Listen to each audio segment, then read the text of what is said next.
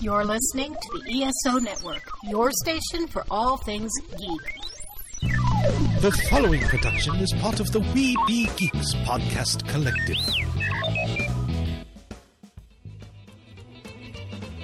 Welcome to Earth Station One, a weekly podcast dedicated to all things sci fi, fantasy, and much, much more. Sit back and relax and enjoy the show. Hey there, listeners. How's it going? Welcome to another episode of the Earth Station One podcast. That's right, folks. We got a great one for you this week. I know I say that every week, but this one is a super special episode. We are talking finally about WandaVision.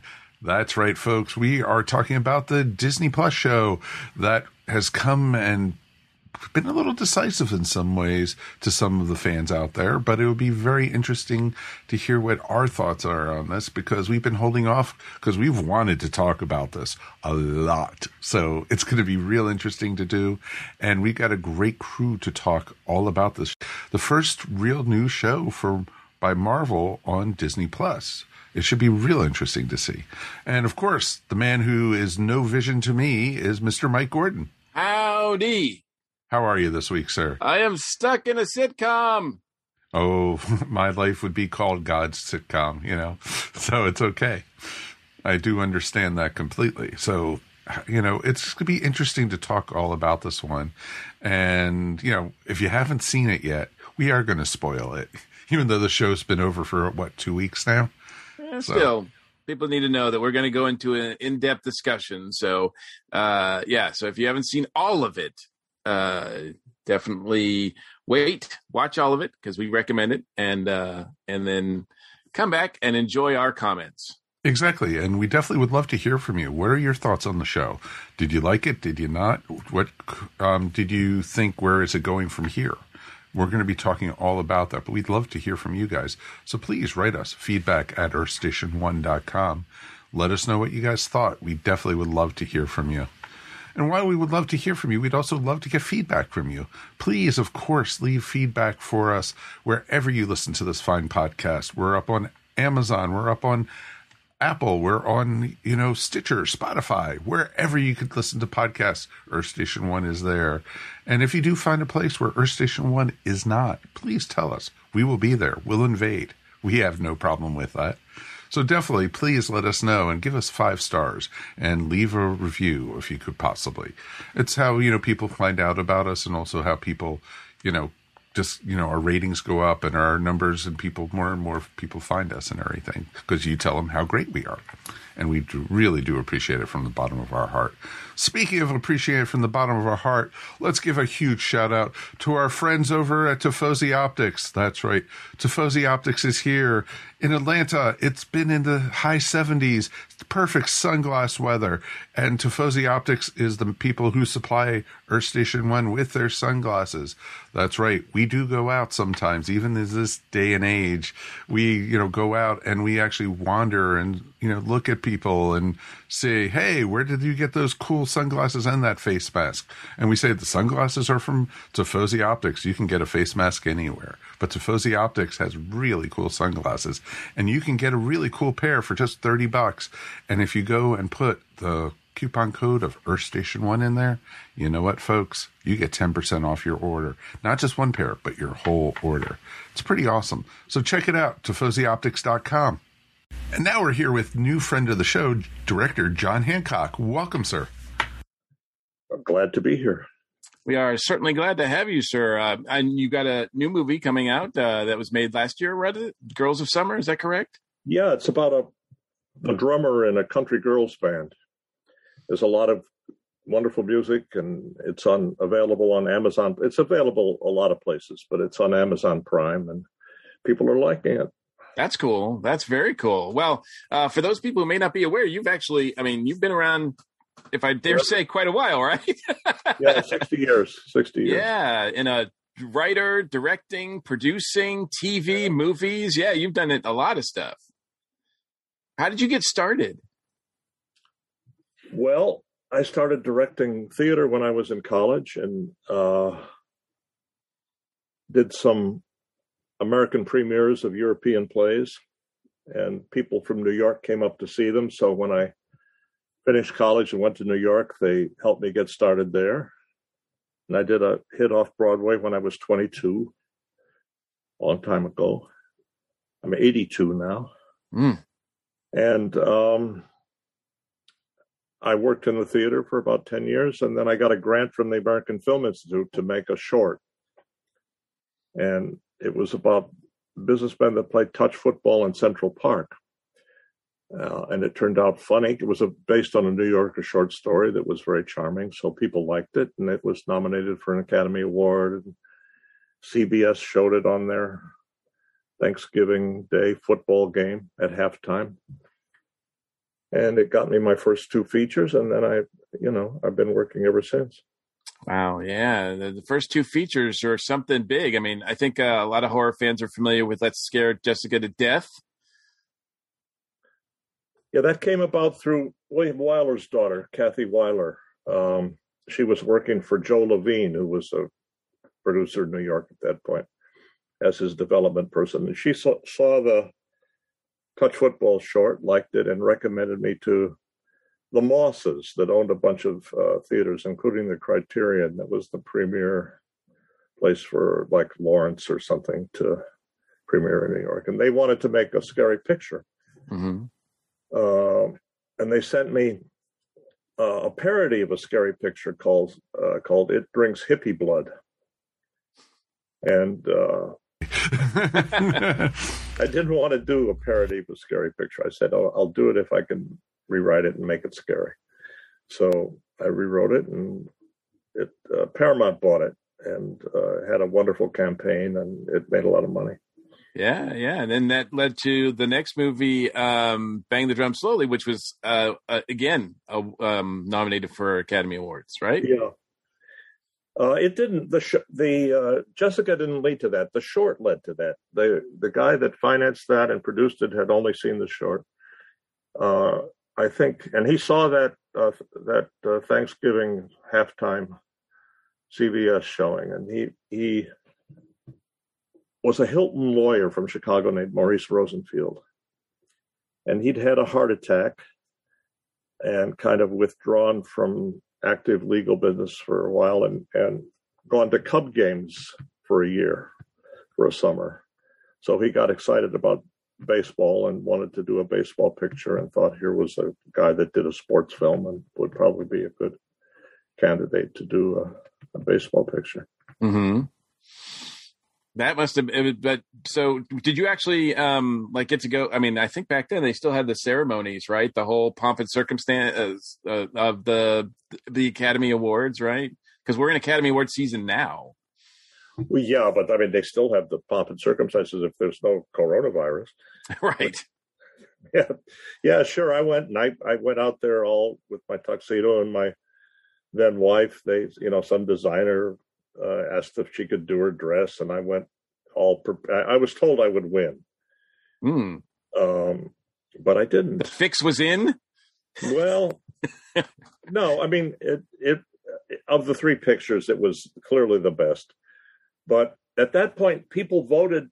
Um, it, it sounds self-serving, but people, um, you didn't have to see the pictures if you were an Academy member. So uh, people voted by title and the I think the one that won was called "The Resurrection of Broncho Billy," and it was a a, a, a good title for Academy voters. Mm. Um, but they fixed that. Now you you can't vote unless you've actually and and the computer your computer knows if you've seen them or not. Hmm. So I find that is that is that from experience? Are you uh, you're a member of the Academy and vote and do you yeah voting? sure yeah yeah, I, I I made the mistake one year of of offering to help them narrow down the candidates for nomination of the live action short, mm-hmm. and um, I, I found it was a lot of a lot of bad films to sit through in order to qualify to, have, to have your vote mean anything. You don't have to watch them all, but you've got to watch more than half, I think, of each one. So that's wow. that's a lot of you know of 40, 40 bad films to find five good ones. Absolutely. That's that's cool that you would do that though, because yeah, that's because uh, yeah, we've heard stories of Academy members just like you said, just kind of voting with their you know for various reasons other than the quality of the film itself. So, well, I, yeah, I think for nominations, it's it's more strict, and you only vote within categories, and you have to have seen them. But I mean, for the general vote, I don't think you have to have seen the picture in order to vote for best costume design, say, or I mean, mm-hmm. you, so period picture probably has a lot of advantages because you think, well, it probably has a lot of good costumes, and, you know, that kind of thing. I don't, I, I do Academy members watch films? Uh, yes, but this is a, a, a terrible year. This is a, a, just a ghastly year. Yeah. Uh, and a lot of good pictures have, like, say, Spielberg's West Side Story or whatever, have delayed their opening. So you you've got uh, pictures that, for one reason or another, found it advantageous to not delay their opening, and um, I don't know that it's a particularly strong crop. Hmm. I uh getting back to you know what you were doing. Um so it looks like in the 70s you were spending a lot of time doing feature films. Now were you also kind of directing theater as well still? Did you did you stay in that in that pool? I did. I did uh I did uh, a Tennessee Williams uh, play called Two Character Play in Los Angeles mm. during, during the 70s, yeah. Um, I was happy to be making films, so I wasn't anxious to do theater, but I I I was very close to Tennessee, and we worked together quite a bit, and uh, I wanted to show him how good his play was.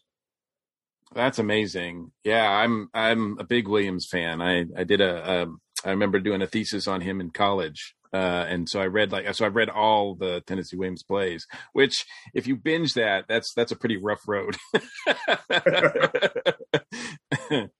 but it's really good stuff. Wow. Yeah, yeah. There's, there's one course in college that we just read everything, and whoo, that was that was rough, but it was it was really interesting. Um, so that's cool. And then like so, it looks like in the '80s you made the switch to TV. Um, I'm a big Twilight Zone fan, so I have to ask you about doing the Twilight Zone. You did a few of those episodes. Well, they were great fun. Um, it was a very good, it was a very well run show. Mm-hmm. The executive producer, Phil DeGuere, was very charming and competent and hired good people so that there were the producers of the individual shows were good. The um, some of the best ads I've ever worked with, an excellent DP, uh, and they were not. It was not an interfering operation. I mean, they didn't. Um, so, sometimes the executive producer on a on a show uh, gets in your face more than Phil DeGuere did, and he it was it was a happy, very happy. They were happy sets. That's good. Uh, except uh, for uh, I think Billy Friedkin did a show that he butted heads with Phil DeGuere, but everybody else got along. it's too bad it didn't last very long. It seems like every you know every so often they try to try to come up with a new uh, take on uh, Twilight Zone, bring it back, but it doesn't usually last very long. Now, were you doing um, adaptations where you, where you, you have uh, three shows in an hour? What's it? It's, there's a word for that. Like an anthology, or it's like an. I, I, I don't think it's an effective form. Yeah.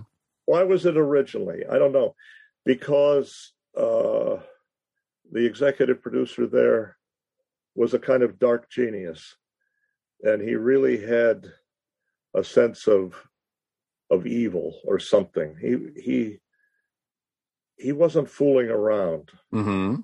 And was Phil DeGuere fooling around? Maybe. Maybe Phil DeGuere was too pleasant. He didn't have uh, the darkness that you needed to uh, to haunt, kind of. Mm.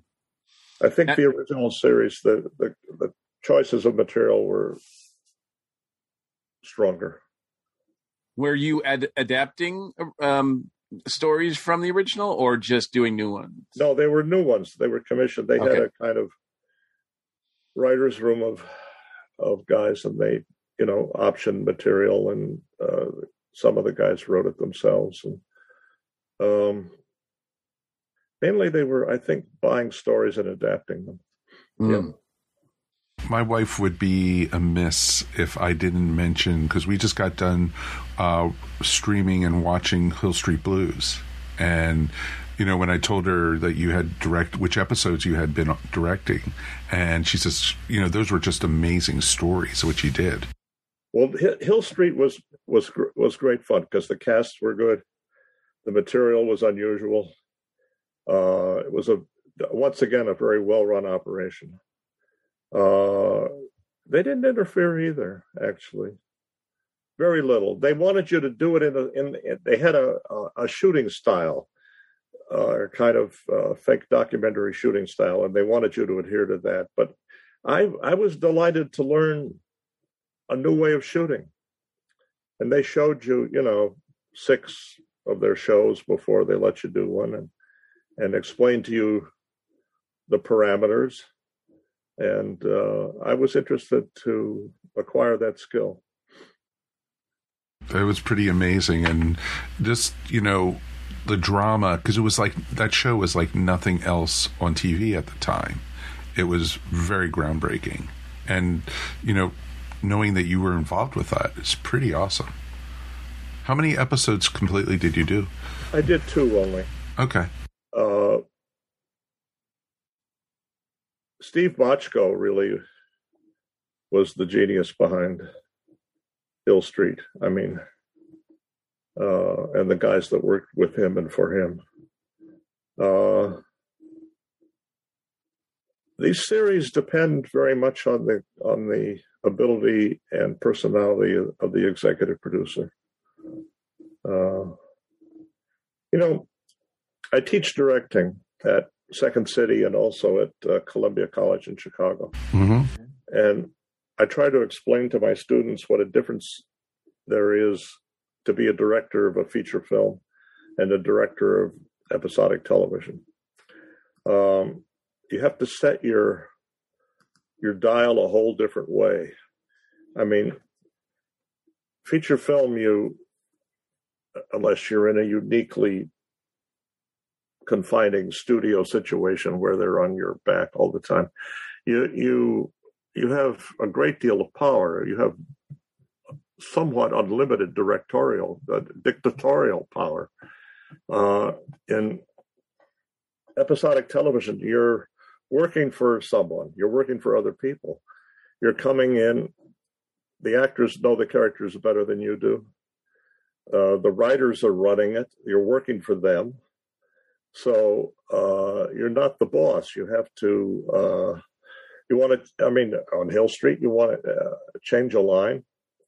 You have to get the executive producer. The the AD gets them on the phone for you, and you explain why you want to change it, and he either says you can or you can't.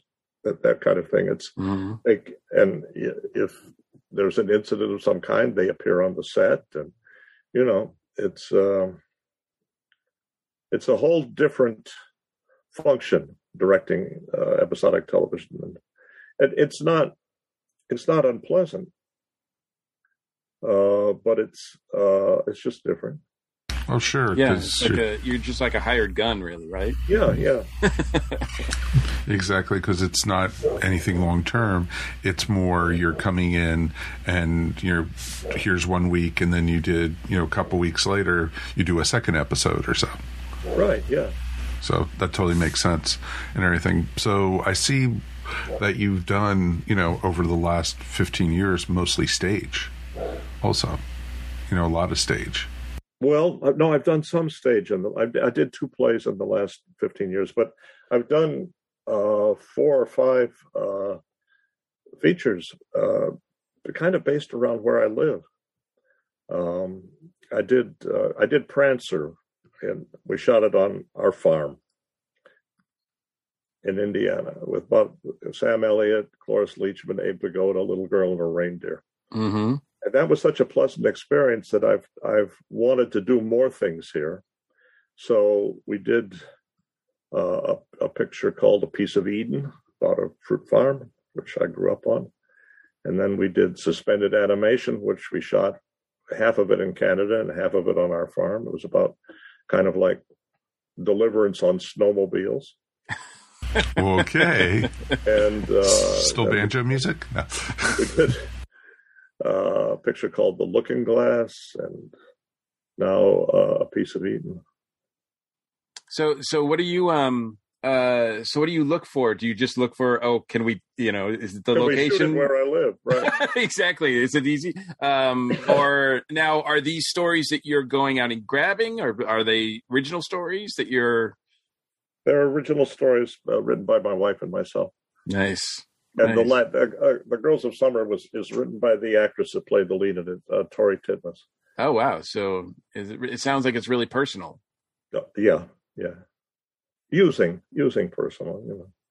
uh-huh uh-huh and uh and now that was filmed was that filmed um like completely before you know the lockdown the pandemic and everything Yes, sure. Yeah, gotcha gotcha it was filmed in uh, the summer of uh, eighteen, and then we cut it for. We, we finished it early summer of nineteen. So Gotcha. Yep. And I do see that it, yeah, it is available to watch streaming on Amazon or IMDb and, and that kind of thing. So uh, people should be able to check it out. Um, is this, it, are you continuing? Is there more projects that you've got uh, lined up? well, I've used my time during COVID. Yeah. Yeah, I've got a, two screenplays I I, I want to get on. One is about uh, called A Love Story, which is about uh, a New York City detective who falls in love with a serial killer.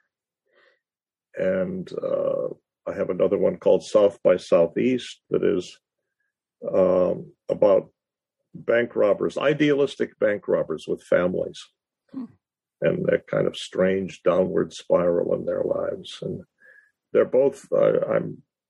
I'm very happy. I, I've written both of them myself. I'm very happy with them. I'm trying now to just to start to attack attach some name actors. Um, uh, so that I can get them financed. I have a, a, another project that I, I may do uh, called On the Hook, which is written by my old friend John Lahr, who was for 25 years the drama critic for the New Yorker, Bert Lahr's son. And it's about three guys um, fishing for northerns in Canada. And uh, we've got Ethan Hawke wanting to do it, so that uh, may attract some financing. Absolutely. Yeah. Name actors. Yeah.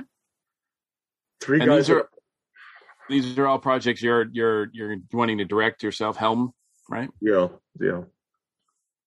That's awesome. Awesome. And you're going to film it all on your property, right? I don't have a link, but on that one we have to go to the boundary waters of Minnesota or someplace around Ottawa, or I don't know.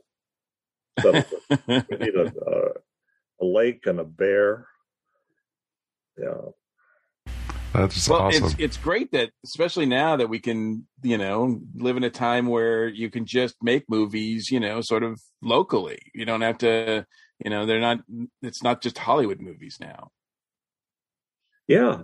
I mean, eh, where I live is is a very wonderful place to make a movie because it has a lot of different looks and a lot of local talent, but also because it's not spoiled. Mhm. and uh, people want to be part of it. You know, you try to get a house for a location in Los Angeles, they want ten thousand dollars a day. Here, they say, "Oh, great! You can you want to use my house? Wonderful!" And like, I'll go stay at the motel, so I won't bother you. And you know, I mean, it's it's a whole different world, and it's it's a nice one. Yeah, and and and I would think that you know, well, I would also think that there, you know, the downside is that I would imagine that you know, with Hollywood making churning out these like huge blockbuster, you know, action movies all the time, I, I think there's been some concern that smaller movies are not getting uh, their the theater, the- they don't stick in the theater long enough to build an audience. that kind of- Right, right. No, it's it's it's not good what's happened in the business on that score. But the streamers are filling a, a, a much needed gap, and uh, I, I think, so, you know, uh, big you know Sopranos series uh, on television is very relatively high quality, and hmm the Americans I liked a lot. You know. hmm So I, I think there's still good places to work, good work to do. hmm I, I don't. I'm I'm not interested in science fiction. I'm not interested in superheroes. I'm not. So that's it. it the, from my point of view, the business has taken a, a bad right turn. Gotcha. I think I think with the one of the I guess pluses maybe uh, bright sides to come out of this whole pandemic though it does seem like a lot of smaller movies are getting more attention because more people are at home looking for something Yeah. new to watch. Yeah, So so and yeah, we definitely want to do everything here we can to because yeah, even though we love the, the superhero stuff too here, um, you know, uh, there's great alternate programming out there. It's not all about that. So we want to do whatever we can to help promote uh, these the smaller films as well. yeah. I think it helped. It helped. I mean, a lot of people watched uh, the Girls of Summer on Amazon Prime. Nice. it- because they couldn't go out to the movies, you know. So hmm and it came it came at the right time. You know, we we were going to open it theatrically, but then the, there was no theaters to open it. Right. Have you found, like, with the you know coming up of streaming and such, a lot of your older films getting a lot more recognition and such? Uh, I'm not aware of it. I hope so. Yeah.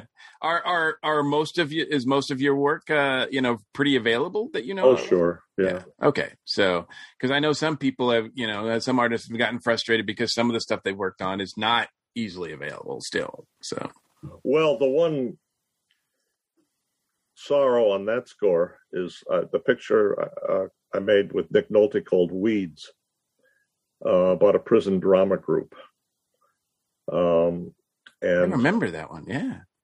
And uh, it was uh, Dino De Laurentiis's uh, DEG produced it, and went they went belly up in the process of releasing it, and somehow they lost the negative. Whoa! Yeah. So there's there's there's been you know uh, VHS tapes and a laser disc, but there's never been a DVD or a Blu-ray. So I'm trying now to get it released on a Blu-ray, but the rights, who actually owns the rights? It's been transferred from one of his creditors to another, to another bank, to a th- seventh bank. So I've paid a high-powered law firm to try to locate who has the rights to, and they've looked into it extensively and declared that it's impossible to tell.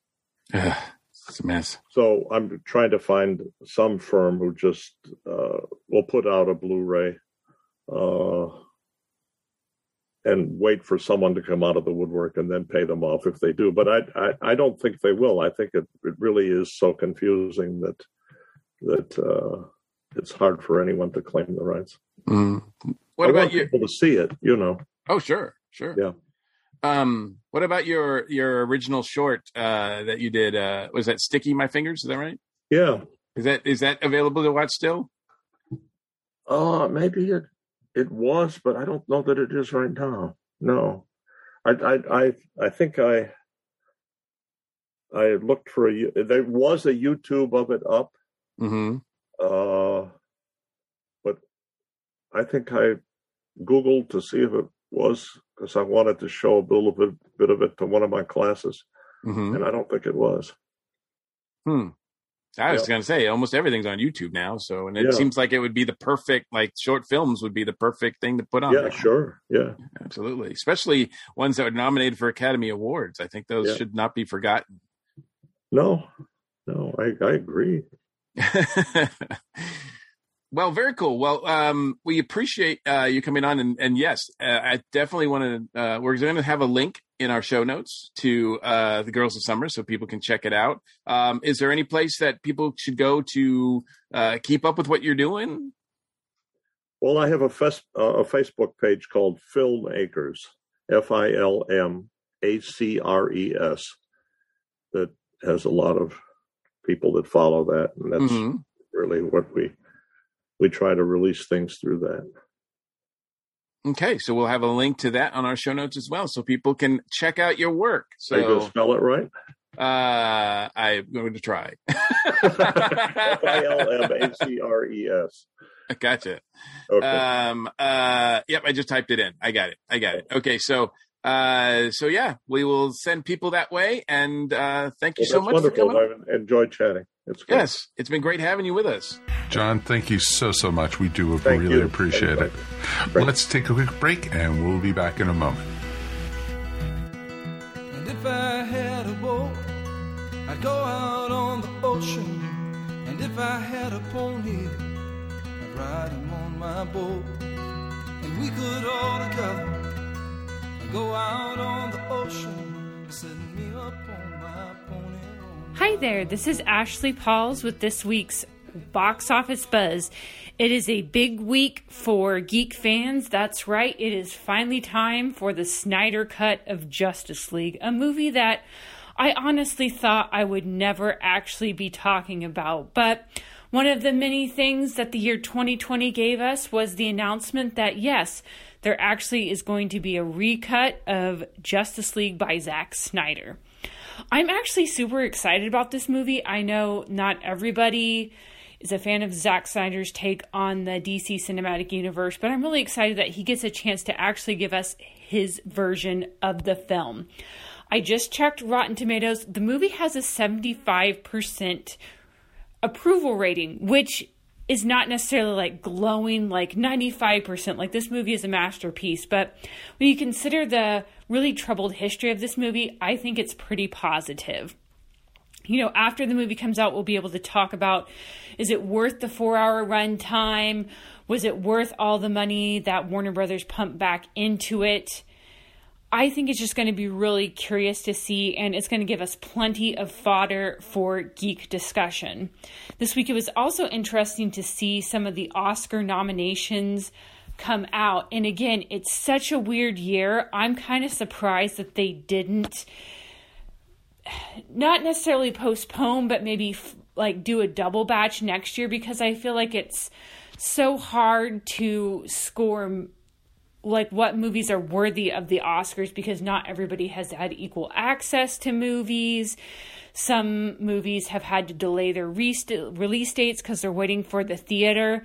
So I kind of feel like maybe it would have been better to just forego the Oscars this year, but then again, you don't want to just say films that did come out say sorry you're out of luck. But it was really curious seeing the list of nominated films. I have to admit i haven't seen a whole lot and there wasn't much to see in some of the more uh, geek themed categories where uh, blockbusters often do well because again a lot of those have been held over. So again just 2020 the effects of that weird year continue to be felt but I'm definitely feeling more positive here about 2021, and I'm excited that we get Justice League, new superhero movies to talk about. We have The Falcon and the Winter Soldier MCU show coming up on Disney Plus. So it's definitely starting to feel like brighter days are ahead, and it's exciting to actually have some new, fresh content to chat about.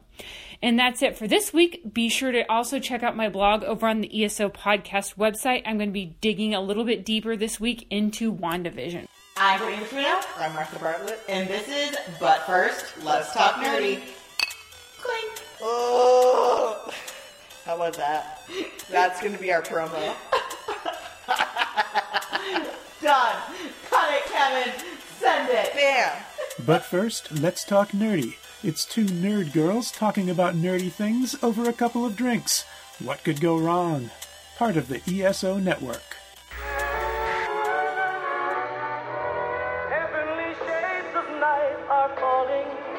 It's twilight time. Wanda and Vision, aren't we a five pair?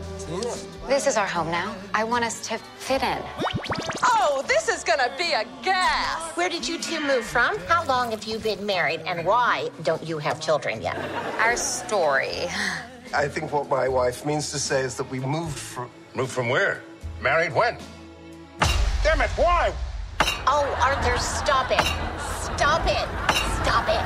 Stop it. This is really happening. Like days of old, lighting the spark of love that fills me.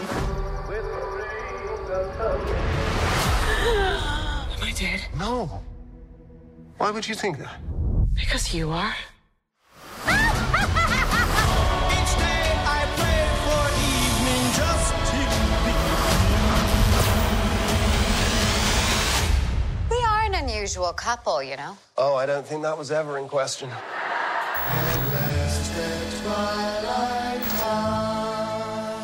Hey everyone, welcome back. Now let's give a quick shout out to our friends over at Inked Marketing. Inked Marketing's mission is to place your comic book based business in the correct position in the marketplace for increased visibility and growth. They provide a market solution for comic book creators, artists, writers, shop podcasts, and cosplayers. Come see what they can do for your Kickstarter or comic book shop. Visit www.inkedmarketing and ask for a solutions guide. That's www.inkedmarketing. All right, guys, I know you guys have been waiting for this one. I think it's time. WandaVision. Dun dun dun. Well, the show has given us a lot to think about. So, uh, so now it's time to discuss uh, all of WandaVision. Again, like we said at the top of the hour, uh, we were going to spoil it, so we're going to go in depth as much as we can over the next uh, little bit here, and we've got some folks here to help us do that. Uh, we've got an old time friend, John McCarthy, is back with us. John, welcome back to the station. Hi guys, so good to be back. Yeah, So, I- em- I know- emphasize on old. You know, remember Yeah, that. exactly. Yeah, uh, you know. he he had to he had to stab a couple of like, people in the back to get here, but you know, he's ruthless. Uh, but I have he's an alibi. I have an alibi for all that. And if you and if you don't agree about that, he'll cut you. uh, and we also have someone new to our station too. We have uh, Kevin Cafferty here. Kevin, welcome to Earth Station One. It's great to be here, guys. I'm very excited to discuss WandaVision. Yes, and we are excited to have you as well, um, Kevin. You, and we want to thank you on the outset because you are one of the ESO Network patrons. Uh, not to say that that had any sway in getting you on the show, but it probably did. Um, so It doesn't hurt. Let's just say that. exactly, exactly. So let's get started. Uh, Kevin, we'll start with you. Uh, going into WandaVision, what briefly was your expectation overall, and then like your overall like, were you satisfied? It's hard to say with expectation because the trailers were pretty trippy, and I'm a fan of all these Marvel movies, and I was a fan of the Avengers comics when I was a kid up through now. I started reading when Vision and Scarlet Witch were already married when they were doing that 12 issue Steve Englehart maxi series. So I was a fan of the characters and I like old sitcoms.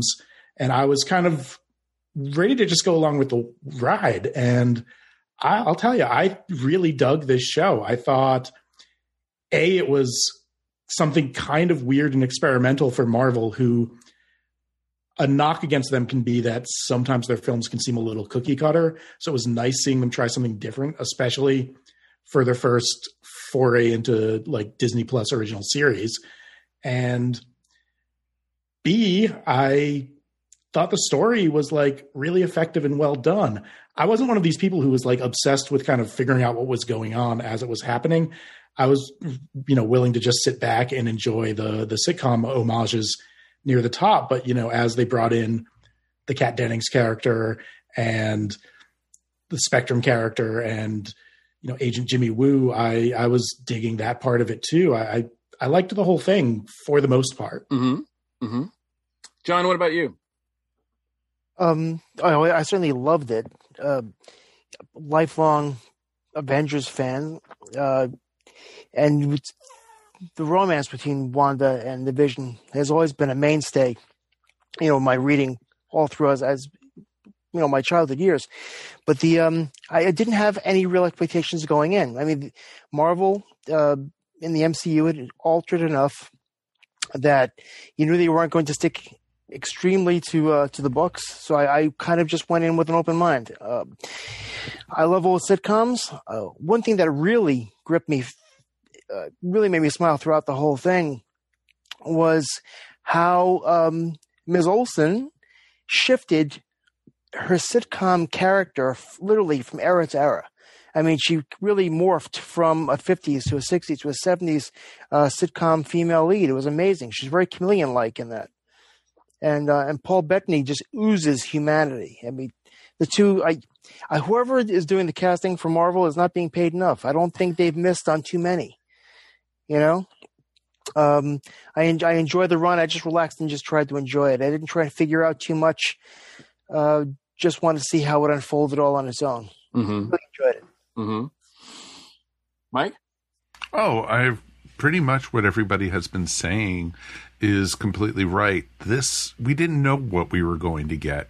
It was like nothing we had ever seen before from Marvel because, you know, that we've had Marvel TV shows before, but for this is their first, like we've been saying, this is their first foray into Disney And this was a new experiment. You saw the whole sitcom parodies and but you also saw other things happening in the trailers like what is going you had no idea what this was all about you were speculating the whole time all the way up to the final episode you were speculating what the hell is going on with this show? And it was wonderful. That was what was wonderful.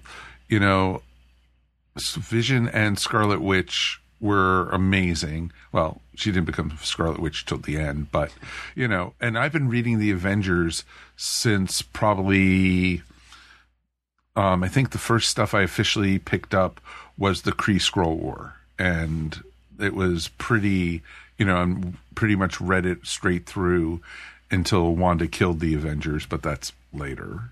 And it's it's just it's just amazing. Wait, which time? Well, good point. good point. But yeah, and it was a lot of fun, and I love how they tied in so much of the MCU into the history and into this whole story. They tied brought in Jimmy Woo from Ant Man. They brought in you know Kat Dennings' character from the Thor movies, and you had a lot. You had Monica, who you know she was in Captain Marvel. Well, not the actress, but the character was from Captain Marvel, and it was just awesome. And God, there's so much to talk about. yeah, yeah, yeah, yeah. Um, I uh, well, I mean, yeah, it's pretty much the same. Um, it's interesting that this was not supposed to be uh, Marvel's first foray into Disney Plus. I mean, the the first show was supposed to that was supposed to air was Falcon and Winter Soldier, but due to pandemic reasons, et cetera, et cetera, uh, this one came out first, which I think actually benefits Marvel because it kind of you know puts a um, puts it out there that yes, this is going to be a different experience for people. Um, it's not just uh, we're not just doing you know movies here. We're we're going to explore some different different things, uh, some different areas of the MCU, which I thought was interesting. And um, you know my my experience with the Avengers is, is spotty in the comics. So I was aware of Vision and Scarlet Witch, but not in any great detail. Uh, the movies, uh, you know, they're they have a supporting but pretty important role in in most of the movies, and I thought that they were portrayed very well. And so I didn't have any question about the talent involved uh, going into this, as yeah. far as um, the cast and the characters and everything that was going into WandaVision, I thought, okay. Uh, the only thing that kind of made me hesitant was I thought it was might be a little bit too much, like pull a little bit too much from the recent Vision series by uh, Jeff King and or Tom King rather, and I and I didn't quite care for that series. So I was kind of worried that they were going to pull a lot from that, which they didn't really. So that was uh, ultimately they didn't really. So. Um, I like the series. I think it was really produced very well. I loved a lot of it, especially the performances. Uh, yeah, the casting was great all around. Um, uh, I will say that there was a little bit of um, things that I don't think landed very well towards the end. Um, and I know that that's some of that stuff has gotten some backlash, and and the backlash has gotten backlash, and so like you know it's kind of been crazy, um, you know. But uh, uh, so that would you know, there's a couple things that, that, but I'm not like an, you know, what is it, angry fanboy mm. or whatever. Um, but I do think there was a couple of red herrings that they put out there that just didn't land very well. Um, but I don't want to talk about the negative stuff. Let's talk about the positive stuff, starting with, um, let's start with the characters. Um, you know, we talked about Vision and Wanda. Does anybody want to say anything more about their journey in this? Well, it was an unexpe- unexpected journey, truthfully, because we had seen Vision die, you know, at the end of Infinity War. And you were like, how is he back? You know, what is going on? And, you know, we we had no idea when it first started. Actually, for the first three episodes, you had no clue really where they were going with it. You just thought they were parroting um, different sitcoms throughout the decades, and you didn't know what the story was turning into, and that was just interesting, and it was awesome to see these characters because you got you had you know basically four appearances of Scarlet Witch before this. You had three appearances of Vision before this. And so you you wanted to know more about these characters and it was just interesting you know for those who knew the comics you knew about who they were and such but for folks who didn't these are all brand new you know who watched the movies and you have more people who watch, just watch the movies than ever you know type thing. So this is all fresh. And so this eh, eh, had a lot of questions eh, that slowly came into shape. And you know, there are there were a couple parts that were letdowns, but overall, I thought they hit it right out of the ballpark.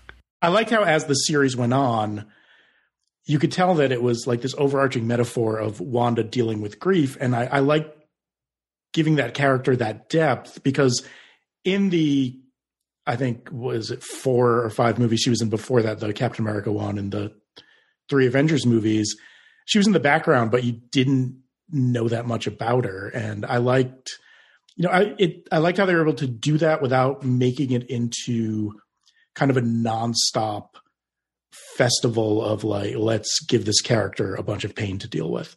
I, I thought they handled it in kind of a clever way that wasn't punishing to watch. And you know, I liked how she emerged at the end outsmarting Agnes, who we haven't even mentioned yet, and who I thought was fantastic. Oh, and yeah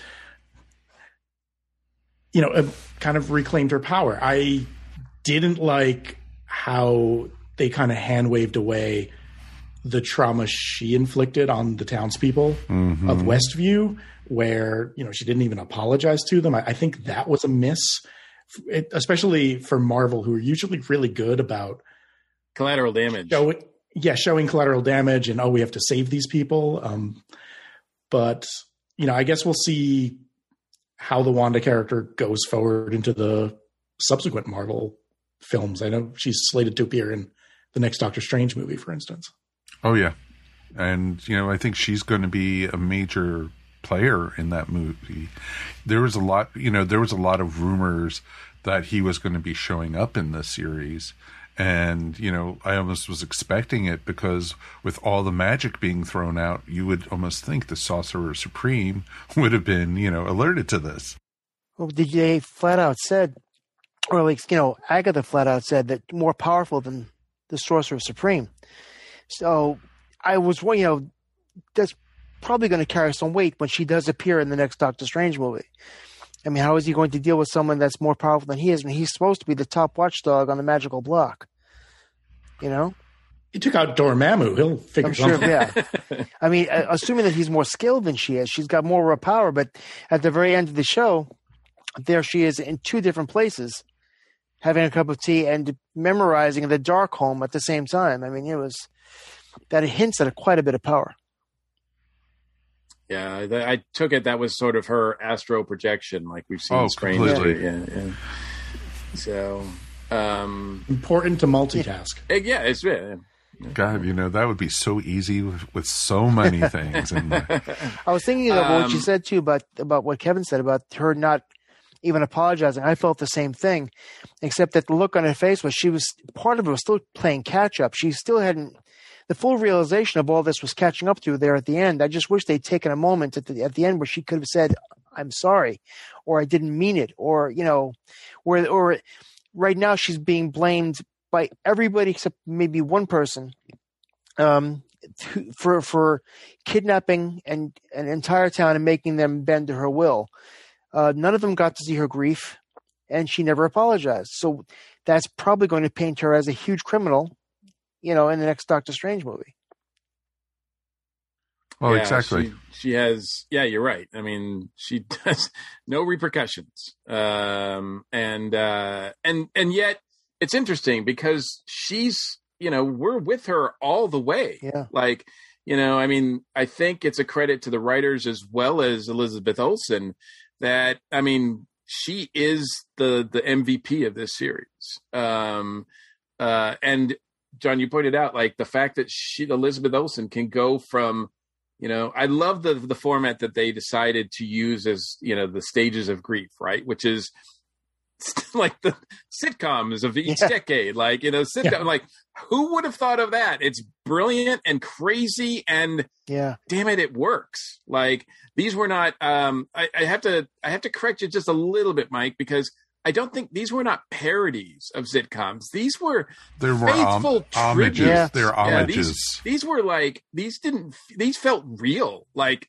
they could have been shot back then they did everything they can to to stay true to each decade which i thought the production of this is just from everybody Yeah. from the showrunner down to the the the key grip you know not to make fun of key grips but um that- i mean they that it's I, I always top-notch. worry about best boys, but you know I don't want to know what they. it's it's top notch on on this thing and uh like the music was on point the sets the everything the special effects was it was just um phenomenal um And you're right too, and- Mike, that they they leveraged each era, each decade in in sitcoms, like from masking everything in, in homogeneity, homogeneity in, in the 50s all the way up to you know lay it out you know in the 80s and 90s. I mean, they really they leveraged every bit of the television medium to tell this story. It was wonderful.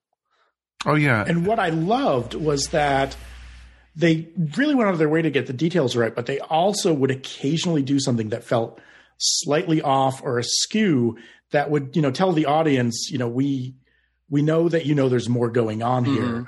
And I felt it felt genuinely creepy in kind of a David Yeah. Lynch sort of way. I thought it was like that scene where in the first episode where Vision's boss, played by the great Fred Melamed, is choking like that. I thought that was really effective and nightmarish. I loved it. yeah it's like dick van dyke meets twilight zone Oh, there was so many Twilight Zone references in this series too, and it was just it was crazy if you think about it. But and even you know the subtle you know hom- homages to even Bewitched with the two Darrens. You had the recasting of Pietro Yeah. in Right. this, and and it was just like, and it was such a nod at the hat that a lot of people missed that. And it was just like, oh, they reca- they brought in the other guy, and how many people thought, oh, this is the door to bring in the X Men. This is going to be, you know. don't don't blame them no, they did that purposely. because, because they I was did that say purposely. this was this was a purposeful thing that they did on their part. I mean, it wasn't like, oh well, people are overreacting, thinking that we're going to bring the X Men into this. No, no, you hired a guy. One of the first guys that you hired, that you cast in this, was set to play the same character that he plays in the Marvel in the in the X Men movies that that that Fox had, that Disney now has um and you know that so all those people who were kind of expecting that um i don't blame them and i do think you know that that landed that red herring landed Yeah. with a absolute thud It's funny though. A friend Oh, of yeah. mine said he thinks it's the, this is the first time that the MCU writers actively trolled the audience with Easter eggs designed solely as red herrings. Yeah, they, they did that. I think, and I and I tracked it. They did that with five things in this series. Now, one thing I could be like, eh, that's you know, that's fun, but you know, they did it with uh, Ralph Bohner. Uh, they, they they did it with Dottie. Uh, they did it with, and then on a much smaller scale, uh, I think they did it with the implication that um, there was a bigger power at play. Uh, the constant mentions in every episode of the devil. Mm-hmm. You know, the devil's in the details. That's not all where. That's not the only place he is. Uh, you know, things like Kept that. expecting Mephisto Um, to show up, didn't we? Exactly. Oh, you were. They were saying, thinking, "Oh, Mephisto's going to show up." Up until the final episode, you thought he was going to sure, show up. because the the clues are there. Like they let they put those clues in there for us to think that way. Um, and uh, you know, Jimmy Woo, uh, he the only reason he's there is because he's trying to access uh, some protected witness, uh, which we never find out about. Um, and uh, you know, the Monica's scientific friend that she contacts, we never find out about that either. Right. Now, those are very small, but you know, they're all they're all geared to open up our thoughts to like, ooh, What this are they gonna who, who are they talking about, right? And I think people do get carried away, um, a little bit, you know, like, oh, this is the Fantastic Four. He's talking about she's talking about Reed Richards and all that, but but let's let's be clear, it's not like it's not. Sometimes you know, a drone is just a drone. You know, this Uh, goes back to what but- didn't Hitchcock say? I think it was Hitchcock said, if there's a smoking gun or if there's a gun on the mantle, you show it in the in the first scene. You expect that gun to be used. Yeah, So- it's actually That was Chekhov. that's- Chekhov. Yeah, Yes. Chekhov's the thing, But- but, but you've actually uh, filmed and not it. Anton Chekhov. Not anti-Chekhov. No. but uh, Aye, Captain. So, so a lot of people who were disappointed and upset with those particular threads. Now, none of that was the main purpose of the show. Mm-mm. Obviously, the main purpose of the show is telling Wanda's story. Um, My favorite bit of misdirection was Paul Bettany saying in an interview oh yes, that he finally got to work with a great actor he's always wanted to work with, and it wound Him. up being Paul Bettany. Yeah. exactly. That was funny. That was really funny. Um, there was a couple of other things that, yeah, the cast and Kevin Feige had said that kind of led people to different roads as well. Um, but yeah, you're right. It did feel like in some ways the show was actively trolling people. And that I, I have to take a little bit of issue with because I just don't think that's necessary. You know, I mean, I'm all for like fun Easter eggs and, and stuff like that. But when you're deliberately, uh, you know, in a misdirect here and there. Like I'm, I'm an Agatha Christie fan. I get it. You know, Mhm. like you, you know, you point to the person who's not really the murderer, that kind of thing. Um, but sometimes it just didn't land, and I and I thought that uh, this the the particular the the Evan Peters thing as well as uh, Dottie that those didn't land to me. I thought those were unnecessary uh, to do that. But And it's interesting how this is something that could only go out on a weekly episodic basis in terms of things like the Evan Peters thing being discussed for a full Mhm. week. If this had been dropped Netflix style all in one chunk, no one would be discussing Yeah. those things. it's true. Yeah, you're absolutely right. Also- we had Oh, sorry. we had we had weeks and weeks and weeks to build up to it, right? Instead of just like you know finding out three hours later. But that also harkens back to old style, old time TV, where you had to wait a week in between each episode, right? Yeah, and honestly, like with the pandemic, it's it's nice. It was nice to have something of a distraction. It was I- nice to actually have something to look forward to. Yeah. Yeah, we've talked about it before. I actually prefer, and maybe it's because I'm old, but I prefer week to week. I do too. Uh, the instead Mandalorian of was just enjoyed the binging. same way. Um, now I will binge if it's all available. So Netflix Oh. puts a show out. I I can't. I don't have that much self discipline, so I will keep watching. But Right. if you ask me what like you know for like Jessica Jones, if you would ask me what happened in every particular episode, I, I it would be kind of loose to me because it's just one big long movie to me. Right. But whereas this and The Mandalorian and shows like this, um, where they're week to week, I, I actually, you know, know which episode is which and what happens in what episode. So, Mhm. and it gives you time. The the downside is, as Kevin pointed out, it gives you time to think about it, and it makes things a little bit bigger than maybe they would have been otherwise. But um, let's talk about Agatha.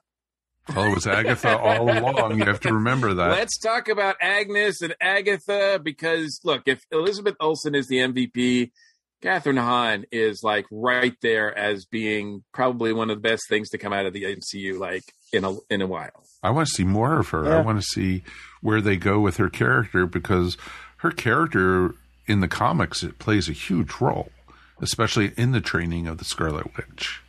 That's why I was actually a And in the little disappointed. I mean, Agatha was it was Franklin Richards, you know, nanny. Yes. To make her a bad guy, you know, flipped over, you know, forty years of comic reading for me. No, she was a bad guy at first. She was when she first appeared. she was ma- maybe uh, int- they intimated, but then when she they got to know her, they actually made her her Franklin's governess. hmm Yes, they did, but you know, and it could still happen. Hey man, she You didn't kill know. a dog. That's you, true. You kill a dog in America, there's no going back. Look, Anakin can wipe out an entire room full of kids, and he's redeemed at the end. You kill one dog, and John Wick comes looking for your ass. Mhm. Oh, that would have been funny. Have you seen my puppy?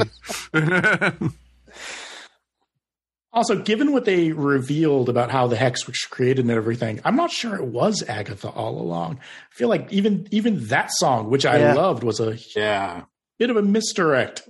hmm Right, Well, it was, because it yeah, was Wanda because- all along. It was yeah, it was Wanda. Well, for the most part. Now, um, you know, there were things that Wanda couldn't control. She couldn't control any of the animals, and there was an animal in every episode which she didn't have control over. She didn't have control over the kids. She didn't have control over uh, uh, Evan, um, uh, Pietro. Pietro. You're right. So, so those things I think are are they must have been Agatha because there's no other reason. There's no other person there that could have done it. I th- I don't think the kids were created by Agatha though. Yeah, I don't.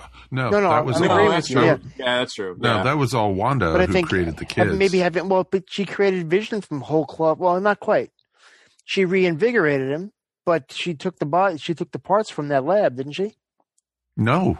You remember No. it was revealed that she didn't take them. That's No, what that's where uh, they got white vision. alternate vision right. was yeah. Yeah, white vision was the original vision. And that's why at the end of the last episode when they were talk they were talking about it, they were talking about the boat that you know you replace all the parts Right. and to rebuild it but it's still is it the same thing and he was and he said that's why he said your memories are still in you that they've just you've just been programmed to block them out and that's when the, Wanda's vision put you know his hand into the robot into the white vision's head and repro basically Woke him up. released it woke him up Yeah. and that's why he took off because he was like whoa i got you know all i got to process this and he went Which means right now there out. is another fully functional Vision wandering around the MCU somewhere.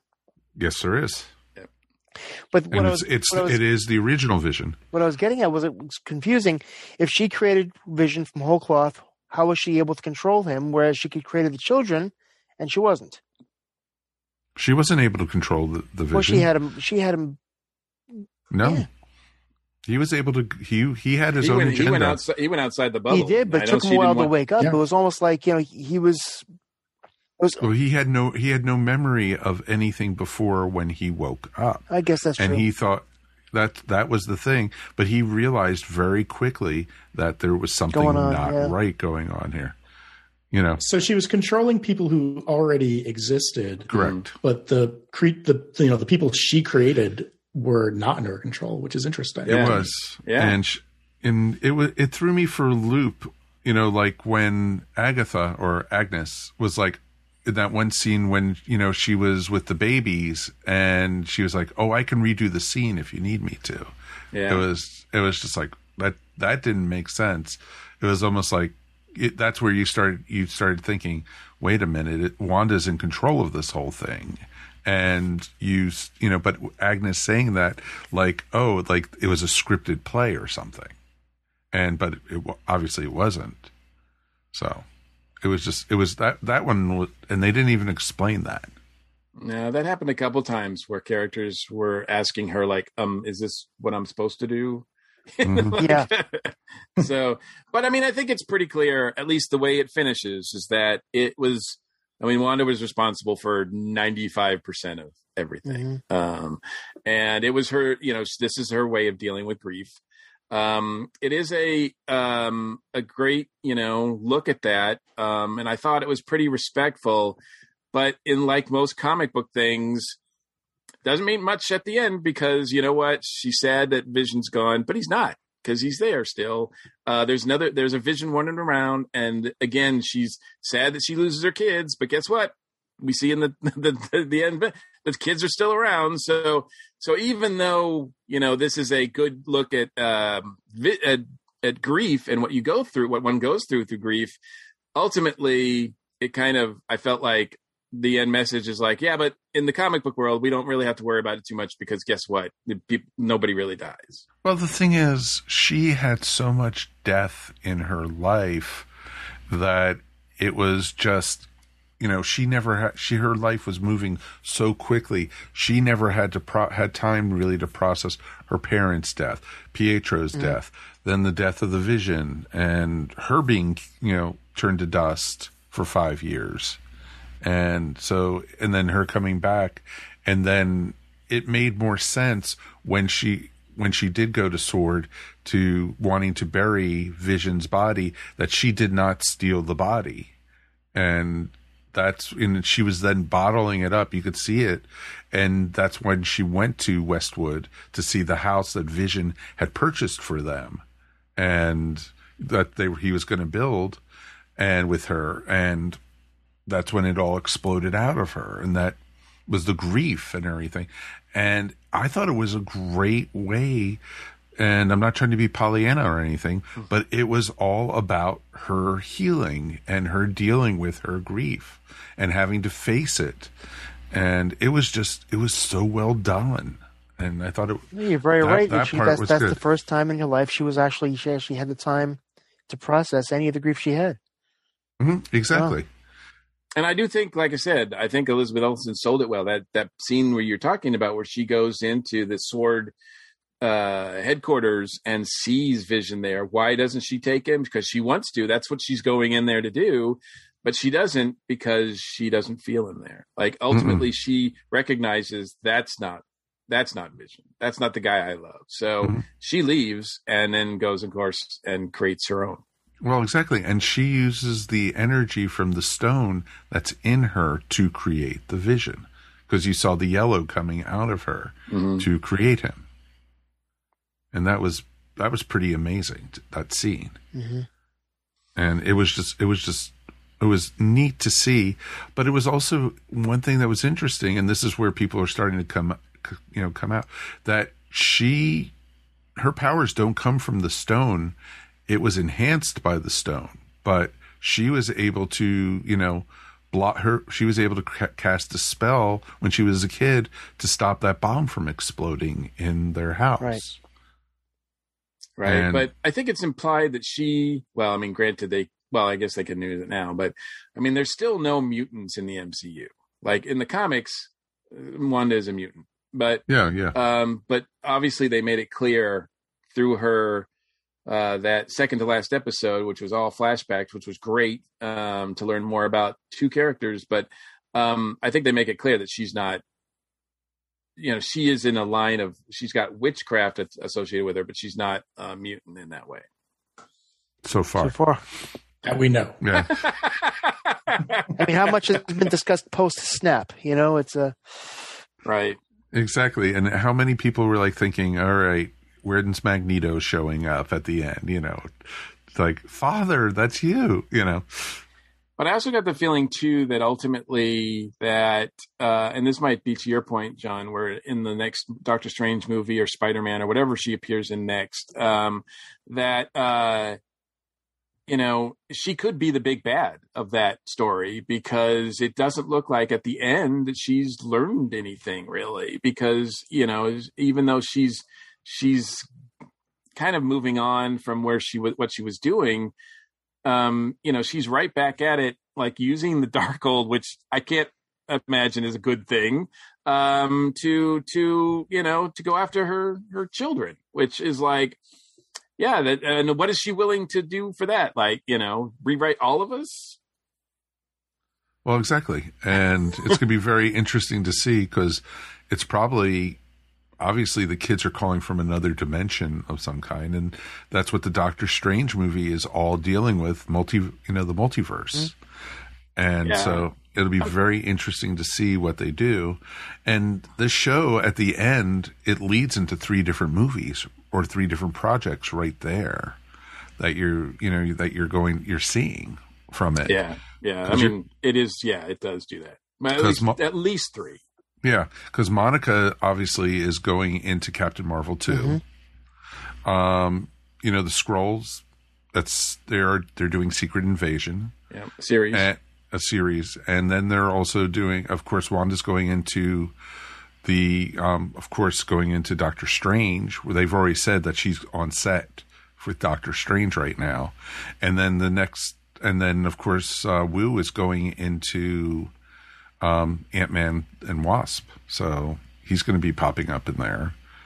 And it'd be interesting if he was in charge of Sword. Hmm. I want more Darcy.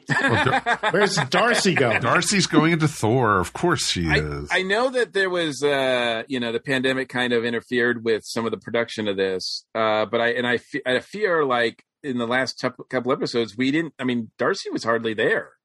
Uh, and I kind of missed Kat Dennings. Uh, show, she shows up at the end to kind of take out uh, the um, uh, I can't remember his name, but the the guy, the the interim leader, leader of Sword there. Um, and uh, and then that's about it. Like that's like she's yeah. done. Her her whole one line in the final episode: "You're going to prison." she does really well. Um, so, um, but yeah, and I know that look, I mean, as good as these shows are going to be on the on Disney Plus, I think Kevin Feige has said that we're not going to do anything on these shows that's going to make it important that you have to watch them before you watch one of the movies.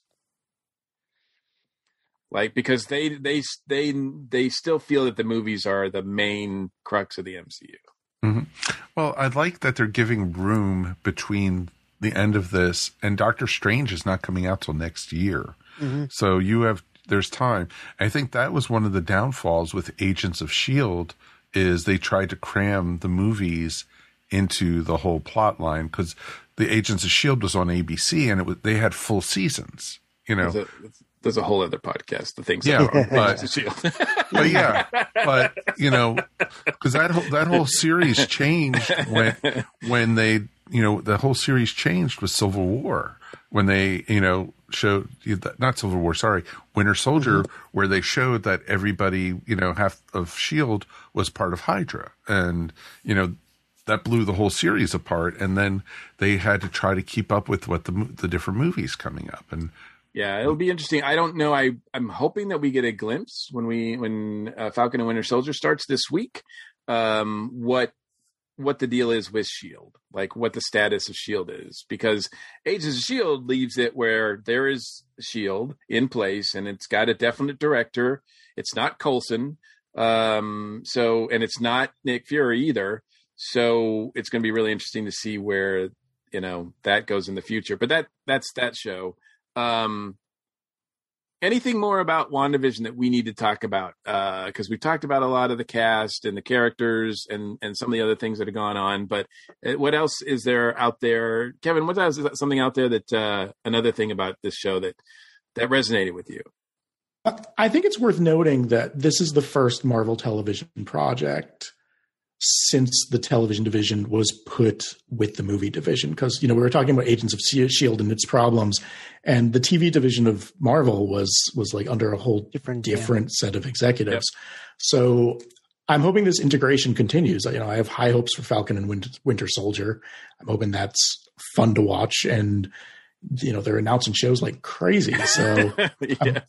I'm, I'm hoping they're all enjoyable mm-hmm. experience as well. Um, Loki looks amazing. Know, yeah, Loki, the Hawkeye show mm-hmm. yeah. with um, Hailee Steinfeld, who is so great in Dickinson, and I'm hoping that uh, you know, this augurs well also for the Star Wars stuff that's coming out on Disney Plus, where they announced what was it like ten shows, something like that, in the Star know, Wars a lot, universe. Yeah, Um, we're going to be watching, you know, Star Wars and, I- and Marvel shows till at infinitum. So we're old and gr- oh, never mind. I'm I'm liking it now. I, you know, there is a bit of me that's work that's worried that, like with the comics, you know, something successful and they they beat it into the ground to death. Like, you know, oh, the X Men are good. Here's 17 X Men books. Oh. and they're all connected. And Uh, each, each one has Wolverine in it, of course. it's true. I think. Well, I mean, for the last decade, I've really, you know, I'm under the impression in Kevin we trust, like Yeah. in, in in Feige, right? Because um, he like, you know, as crazy as some of the stuff that they've done over the last decade with these movies or whatever they've done, it just has worked every single time. I mean, even the worst, whatever you feel that may be, you know, whatever movie you didn't like or whatever, They've only even at its Marvel worst- has only had one failure so far, truthfully, and that was Inhumans. Yeah well, that was that TV show thing, but and I'm Yeah. talking about the MCU, the movie. Like Well, the, that was- Kevin that was- Feige. that- Kevin Feige that- had nothing Mikey- to do with Inhuman. That was supposed to be part of the MCU, and that was supposed to be tied completely in. but it didn't have Uh, anything to do with Feige. They, they they only let the Inhumans do the TV show after they abandoned the movie concept. Right. So um so but as far as you know everything that Feige has touched because they're so well produced, they're so well done. Um, like I said, even at their worst, they're still better than you know ninety five percent of the stuff that's out there. And the the funny thing is, I mean, again, how how different is this than when we were kids? When there was one show that you threw all your, you know, Buck Rogers was the height of science fiction at the time, you know. But, um, and now we're we're swimming in this stuff, so that even if there is a clinker or two, a clunker or two in in the, the shows that are coming out on Disney Plus, it still won't be anything bad enough to sink the ship. You know, we're we're enjoying. With there's too much other stuff to enjoy and you when you watch what the MCU has done, they've they, are they may be a formula or a template or a template and no form. You know what I mean? Not every movie that they put out has, has followed the same the same template. You've got a '70s action thriller, and you know, in in Winter Soldier, you've got a heist film in Ant Man. You've got you know um, the the Kirby like you know grandeur of the first Thor movie is is is maybe not as high as it should have flown, but it still flew. You know, so that to see so much good stuff coming out, you, we really have, don't have that much to complain about. We live in the world where there are multiple Ant Man movies that were successful. I never could have dreamed of that when I was a kid. Exactly. That's so true. So true. All right. So um going forward, um, so now that uh WandaVision is behind us, um, going forward, what is something from WandaVision that you personally uh want to see continue? Like what is where are you at? Like what what from this do you want to see? Are you interested most to follow up? Is it Wanda? Is it some of the other characters? Is it some other storyline? Uh John, we'll start with you. Oh, I don't know. I mean, I, I wasn't a huge fan of the White Vision in the comics, but having seen him fly around on screen, I wouldn't mind seeing him come back again. Um, at the same time, I'm I'm a big Doctor Strange fan. I enjoyed the first film, and I'm I'm tingly to see what they they do in the sequel. Uh, and the funny thing is, the if you guys remember back, they attributed the magic in Thor to to super advanced science, where they say almost hinting that there is no magic in the universe or no magic in our universe anyway. We've come to the point now where there's several threads going at the same time, probably, if not culminating, at least crashing together in the next Doctor Strange movie. So I don't know if that was a change in in policy or they're just something that they held off on producing or to, to pushing down that road just to see how things went first. I don't know. But it is different than when, when they first launched it. Mm-hmm. Mm-hmm. Kevin? I am excited that, like with Chekhov's gun, if you leave Agatha Harkness in Westview waiting to be unhypnotized and go off, it's going to happen at some point. Is this going to happen in some Doctor Strange movie? I don't know. Is this going to happen in WandaVision season two, where each episode is like a different like detective show from each decades. Like the first episode's Dragnet, and then they're doing the Mod Squad. Whatever it oh, is, Oh, wow. I, I am here for Kathryn Hahn reprising that role. you know what? I, I'm going to piggyback on that too because I, I I'm with you because they have with Kathryn Hahn as Agatha, they have a like one thing that I will say about Marvel. Sometimes they haven't developed their bad guys as much as they could, right? As as much as they should. Um, some of them are lacking, but Agatha is a is a is a really special character that I could see her interacting, you know, either for the good or for the bad, kind of like a Loki type character Chaos character.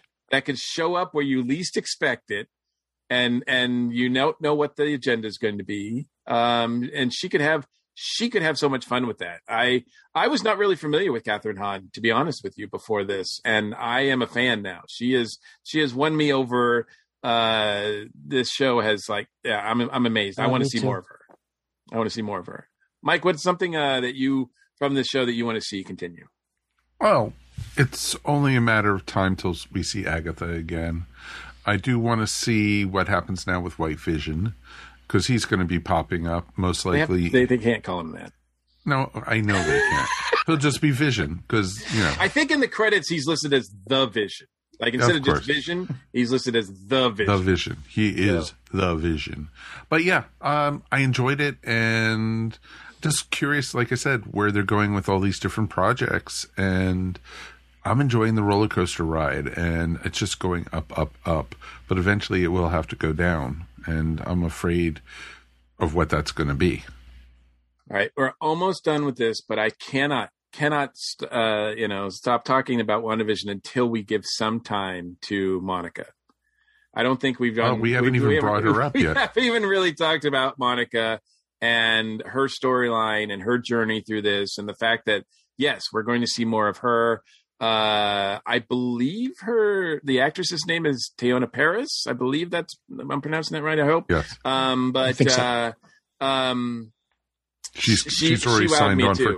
She's already signed on for Captain Marvel too. So yeah, she she wowed me, and I think she's uh, she's. I expect great things from her. I, I could see that coming. She's she's a great uh, Monica Rambeau. Uh, I know that in comics, Monica's character has gone through some, you know, some crazy things. I think she's had like like six different names.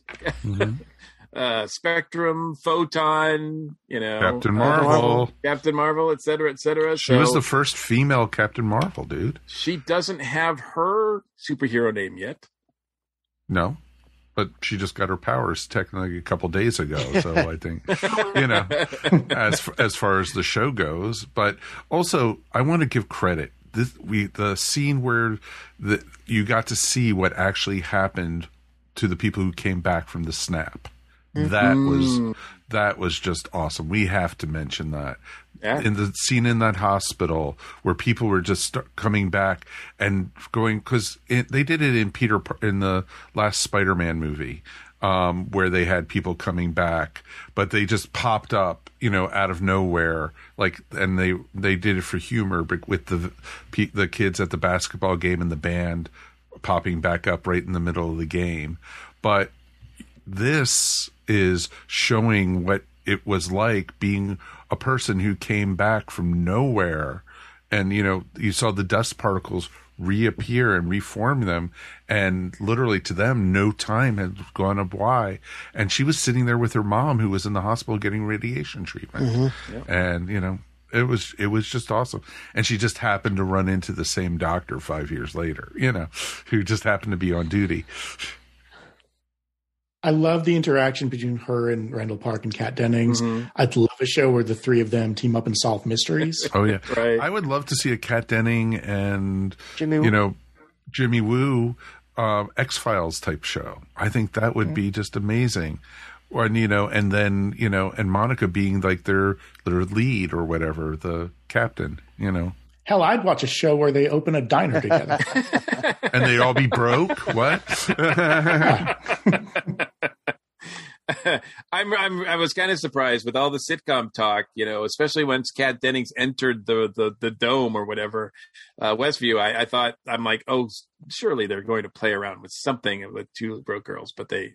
I loved how she became the escape artist. That was just Yeah. awesome. she was great. um, yeah, and I think I think we will see, you know, a lot of these characters again that maybe you know uh, they just kind of put in there to see, you know, and and who knows, maybe we even will see Evan Peters again.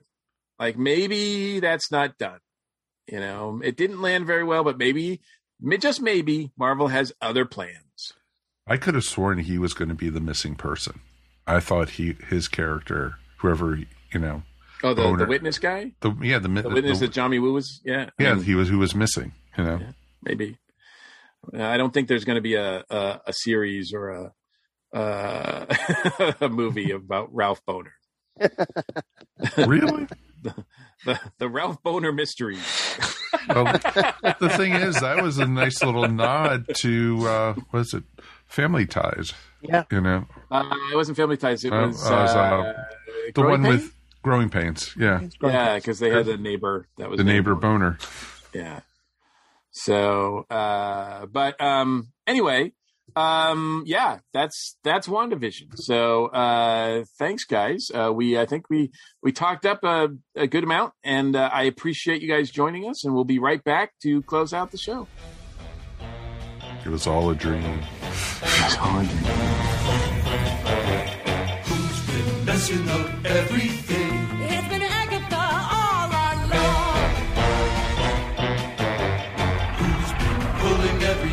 Every evil string. It's been Agatha all along. Hey everybody, Michelle here with the Iconic Rock Talk Show moment. The Grammys were this past weekend. And speaking of weekend, one artist you didn't see on the Grammys was The Weeknd, even though After Hours was a huge album this past year. Um, he's got three Grammys, but he was shut out this past year, and he wasn't happy about it. He is now boycotting the Grammys permanently. Like all award shows, the Grammys are hard to follow, not real accountable, kind of kind of messed up. They use these uh, secret, anonymous uh, committees that look at the initial uh, nomination choices by the voters from the Recording Academy. There's so there's no accounting, you know, why something's not accepted. But when he didn't get nominated last November, the Weeknd called him out, said they were corrupt and they lacked transparency, which is true. They do. Um, and he says, because of the secret committees, I will no longer allow my label to submit my music to the Grammys. And you know his label hates that because a Grammy win when you get one is a huge marketing tool. So we'll see how this goes in future years. Will the system uh, change or will the Weeknd give in? We'll see. Uh, Z2 Comics has uh, done a graphic novel series. They've based some books on Cypress Hill, Charlie Parker, and Elvis, and now they're releasing Blondie Against the Odds. Uh, it's in pre order for late fall. Uh, it's a history of the band um, with some artistic interpretations of 10 of their songs. It's by Amanda Conner and Jimmy Palmiotti, illustrated by John McCrea. Uh, there's four editions of this one. You start with the the standard, the hardcover, the soft cover at thirty nine ninety nine, and you work your way up to the super deluxe, which is five hundred bucks. And as you go up the chain, it adds a limited edition silver ink cover, slip cover by uh, Jason Levesque, art prints, postcards, a 12 inch, a music bundle, but no non fungible tokens. No mention of those. Uh, also in pre order from Z2 for June is a Holy Diver based on the album cover art from Ronnie James Dio that had the song. Uh, it's written by Steve Niles with art by Scott Hampton. Uh, for this one, you can get the, uh, just the graphic novel for 20 bucks.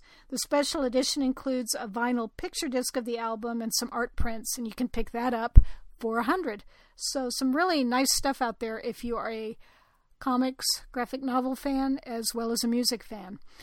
This has been the Iconic Rock Talk Show moment. Check out my blogs at esonetwork.com and iconicrocktalkshow.wordpress.com.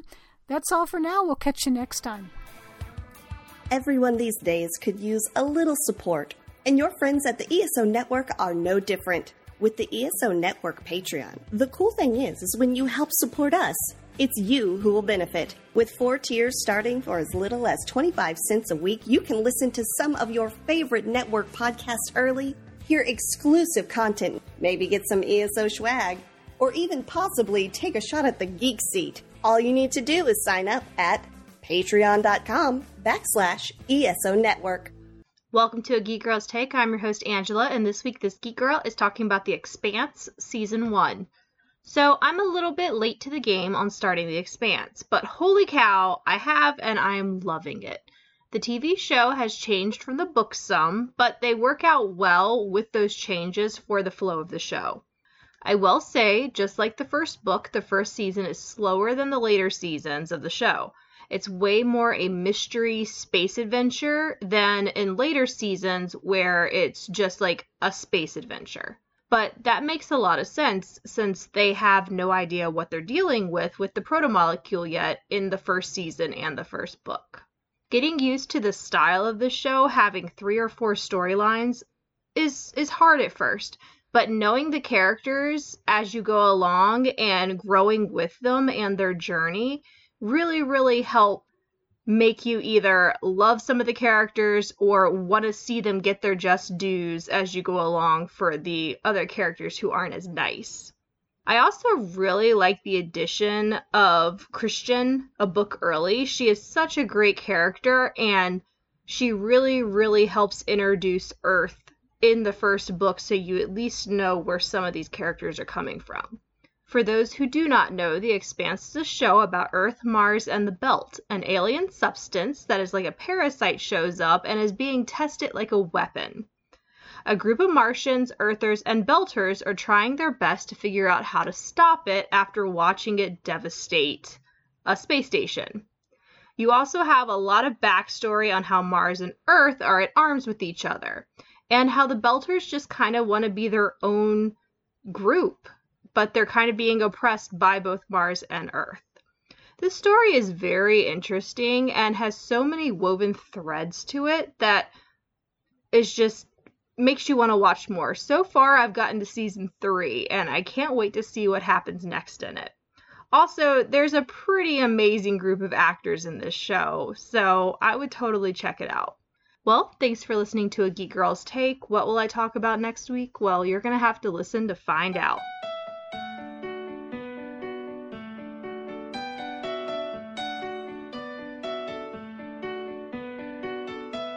So that's going to wrap up another episode of the Earth Station One podcast. We want to thank everyone for joining us here tonight. John McCarthy, you did it, man. You made it through another episode with us. Oh, thank you guys for having me on. Just remember to have the valet punch your card when you go. You know, when you get 10 appearances, you get a free appearance. Well, that's good. Anything you want to shout out about, sir? Um, I've been watching, uh, running through the DC animated stuff on uh, HBO Max. Um, try to watch them in what is supposed to be some kind of thematic order, Flashpoint on up, and uh, it's been fun. Although I find them a little bit on the uh, on the rough and brutal side. You know, far more bloody than I think they have to be. But I've missed a lot of them the first time around, so I'm gonna I'm making sure that I go through as many as I can right now. I'm really looking that, forward to that Justice Society one. They're ready to Ooh, put out. That's a good. I yeah. just watched uh, Justice League Dark Apokolips War, and yeah, that was pretty brutal. Yeah. Mm-hmm. Very much so. But thank you, sir, for joining us. We do always appreciate you popping up here. Love talking to you guys. Thank you for having me. And Kevin, you made it through your first episode, sir. Wow, I feel much like Wanda uh, changed, but better for the experience. And uh, I'm also going to forget to apologize. Exactly. But I love I love that new crown you're wearing. It's pretty awesome. Well, you know, it's a manifestation of of my powers. So deal with it. Exactly. We didn't talk about we didn't talk about the goofy costumes. Well, that's true. We didn't talk about the goofy costume. That'll be on the, the next one. Don't worry. There'll be more talk about it. And of course, Kevin, anything you want to shout out about or promote? Sure. I'll talk about my podcast that I do, which is called Gleaming the Tube, and it's about movies that in some way involve skateboarding. And you can find that where podcasts are or at gleamingthetube.net. I'd also uh, mentioned that for the past couple weeks, and this coming Thursday at 9 p.m., I've been hanging out with those lovable scamps at Dragon Con's American Sci-Fi Classics track, and we've oh, been those doing, guys, yeah. Uh, we've been doing the fictional battle of the bands and trying to figure out which made-up musical act reigns supreme. Uh, so it's it's been a crazy ride, and I think yeah, I think the Thursday after this comes out will be part three, where hopefully the Electric Mayhem from the Muppets will take on all comers. Oh. they just need stick stick animal after them, and it'll go ah ah ah, and I'll take care of the rest. I could see it. That is awesome. And Mr. Mike, we made it through another one, my friend. We did, and as always, it's my pleasure. Anything you got to shout out about? I do. I got to give a shout out to a new publication um, that just hit Amazon and, and all other places. Uh, it is the second volume. This covers season two of Batman 66. It is called Biff Bam E Wow, uh, the Subterranean Blue Grotto Guide to Batman 66. And this is season two. Um, it's being put together by uh, Jim Beard, is the editor, the main editor of this. And it features um, essays on each of the episodes of uh, the Batman 66 series in season two. And it's provided by such notable names as Peter David, uh, Keith DeCandido, uh, Greg Cox. Uh, I also believe that um, uh, Michael Friedman did one. Um, our good friend Alan J. Porter uh, provided an essay, and the award-winning uh, author himself, Bobby Nash, uh, did uh, a, uh, an essay in this as well. So uh, pick it up. Um, it's it's pretty affordable. It's like you still get volume one available as well. So um, look for that. we'll put a link in it. It's available through Amazon. Most excellent. Holy and... bad bio, Mike. He's been waiting all night to say that, I'm sure. At least once a night. Exactly. Of course. Big shout out. We are growing once again. I'm very happy to announce we have a new show on the ESO network. That's right, folks. We have a Star Trek podcast. After years of people asking about it, and we actually a long time ago had a Deep Space Nine podcast on the network, but that went bye bye long, long time ago. And a Voyager one. Yeah, that's true. We did real briefly had a Voyager one. real briefly. Really, really briefly. Really briefly. But yes, we We're going to cover all the good episodes. Well, so all two episodes of Voyager. so oh. let's welcome Earth Station Trek to the network and check it out. They already have nine episodes under their belt, and it's our friend, of course, our Alan Seiler, uh, Veronica Belmont, and her husband, right? Charles. Yep. Charles. Yep. Yep. And of course, Keith is part of the show too. And Johnson. Mr. Keith Johnson, the man who has so much knowledge, he just had to be part of a podcast or he was just going to explode poof, everywhere. So we're very happy to have them part of the network and they have been talking about some great stuff. They've actually gotten a couple Star Trek celebrities already on the show. And right. it's pretty cool and highly recommend it and I'm the proud papa of the show. You know, it was my idea, and I put these folks together, and they are doing an amazing job. And I'm very happy that they are. The the chemistry is there. The the funness is there, and you could hear it in their voices and the excitement. I think they're going to be around for a while. So definitely check them out. You just go to esonetwork.com and you can find their episodes up there, or just go to earthstationtrek.com. You could also find them there. And of course, part of the Facebook group. Got to do that too. Join us again next week. We are going to the movies once again, and we are going to be looking, ready for this, folks? We are looking at the commitments. That's right. One of my favorites. And it's going to be a lot of fun. And Ashley Paulus has never seen this one. So it's going to be even more fun to hear her reaction to this one.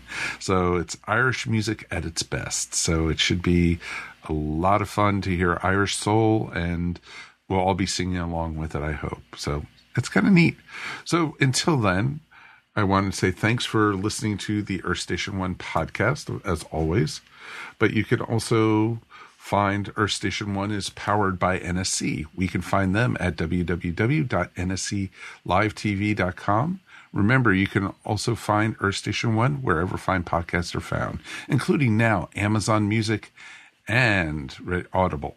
That's right, Audible even has podcasts now everywhere has podcasts, and Earth Station One is there. So please subscribe and tell all your friends about us. Yeah, we're not too proud to beg.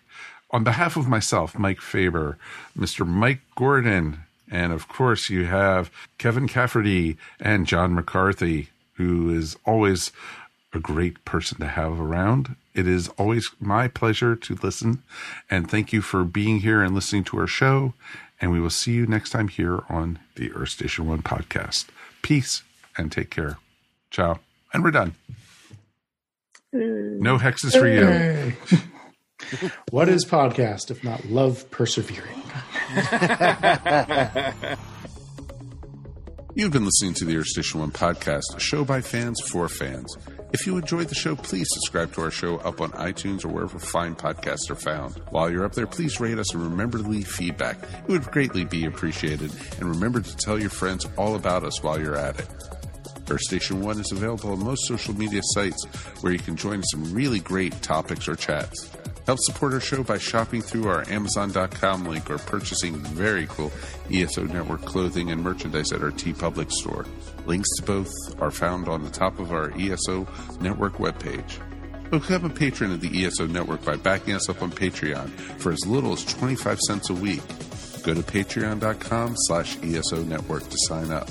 We want to hear from you. Please write us at earthstation1 at esonetwork.com or call us at 404 963 9057. Thanks for listening, and we'll see you next time here on the Earth Station One podcast. Peace, and we're done. This has been a broadcast of the ESO Network. Be part of the crew and help support our shows by donating to our ESO Patreon or by shopping at the TeePublic store which can all be found at www.esonetwork.com. The ESO Network, your station for all things geek.